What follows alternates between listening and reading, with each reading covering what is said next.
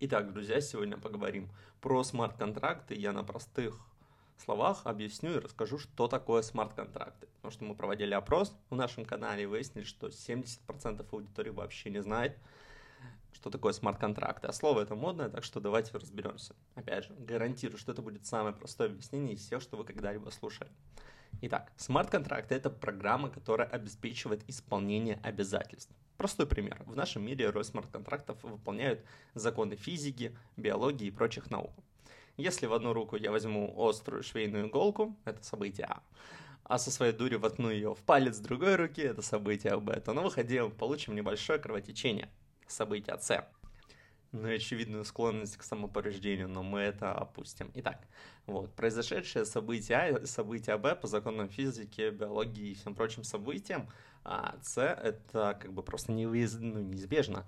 Вот, в смарт-контрактах все точно так же. Программа проверяет, все ли необходимые условия были выполнены, и после этого выдает требуемый результат. Опять же, пример. Вы хотите обменять в децентрализованном обменнике свои биткоины на тонкоины. Вы отправляете в специальный кошелек нужное количество биткоинов, а смарт-контракт это проверяет. Это происходит событие А. После этого смарт-контракт сверяет обменный курс, события Б. После этого вам отправляет тонкоины по текущему курсу, события С. Упрощенно говоря, так и работают децентрализованные обменники, которых сейчас практически, к сожалению, нет. Вот, там чуть ли не в ручном режиме отправляют и в ручном режиме смотрят курс. В чем плюс смарт-контрактов? Первое. Они надежные, не нужен человек. Все делает математика. Я даже настанет день, возможно, о котором многие там пишут и грезят, когда можно будет продать квартиру в несколько кликов в интернете. Сейчас это вроде можно сделать и так, с помощью квалифицированной или простой электронной подписи. Тинькофф, кстати, заключал там сделку с САНом и вроде как смс-ку принял, квартиру продал. Как будут действовать мошенники в этом случае? А что если похитят человека? И много таких есть еще. Но опять же, давайте эти моменты пока что опустим и перейдем к плюсам смарт-контрактов.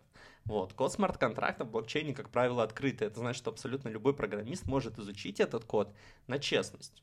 Если вы знаете, когда вы выпускаете токен свой, очень рекомендовано отдать свой код на проверку компаниям, чтобы они провели аудит, вот, на наличие уязвимости. Таким образом можно создать безупречный код, который никогда не будет ошибаться, в отличие от человека. Потому что человеческий фактор, как мы знаем, это самая частая причина ошибок.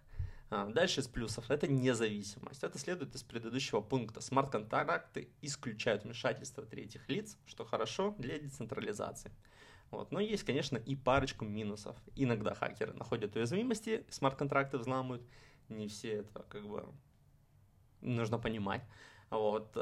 И беда с регулированием, потому что как бы вы ни хотели что-то провести, какую-то крутую сделку с той же квартиры, в смарт-контракт, если в стране, где вы эту самую квартиру захотите продать, блокчейн, смарт-контракты, криптовалюта и все не регулируется, все это не поддерживается, то никакой продажи квартиры, чтобы это было законно, речь не идет. Вот. А если просто... Смарт-контракт — это кусок кода, где прописана куча условий и результат событий этих условий. Это как итог. Вот. Я надеюсь, этот выпуск подкаста про смарт-контракт был полезен. Он рассчитан, опять же, на поисковую выдачу, как и предыдущая часть моих подкастов. Не исключая этого, и трафик, да, действительно есть. Вот. А более интересная, более полезная информация есть уже в Телеграме и на Ютубе. Так что заходим, слушаем и не забываем подписываться.